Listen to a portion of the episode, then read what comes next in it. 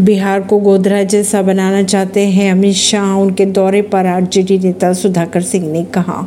केंद्रीय गृह मंत्री अमित शाह के बिहार दौरे को लेकर आरजेडी नेता व राज्य के पूर्व कृषि मंत्री सुधाकर ने कहा कि बिहार दौरे पर शाह राज्य के विकास, स्वाभिमान व लोगों के लिए कोई घोषणा नहीं करेंगे। उन्होंने ये भी कहा कि बिहार को गुजरात या गोधरा में बदलना चाहते हैं। शाह के षड्यंत्र को राज्य के जनता अच्छी तरह समझते उन्होंने ये बात भी कही। परवीन सिंह नई दिल्ली से।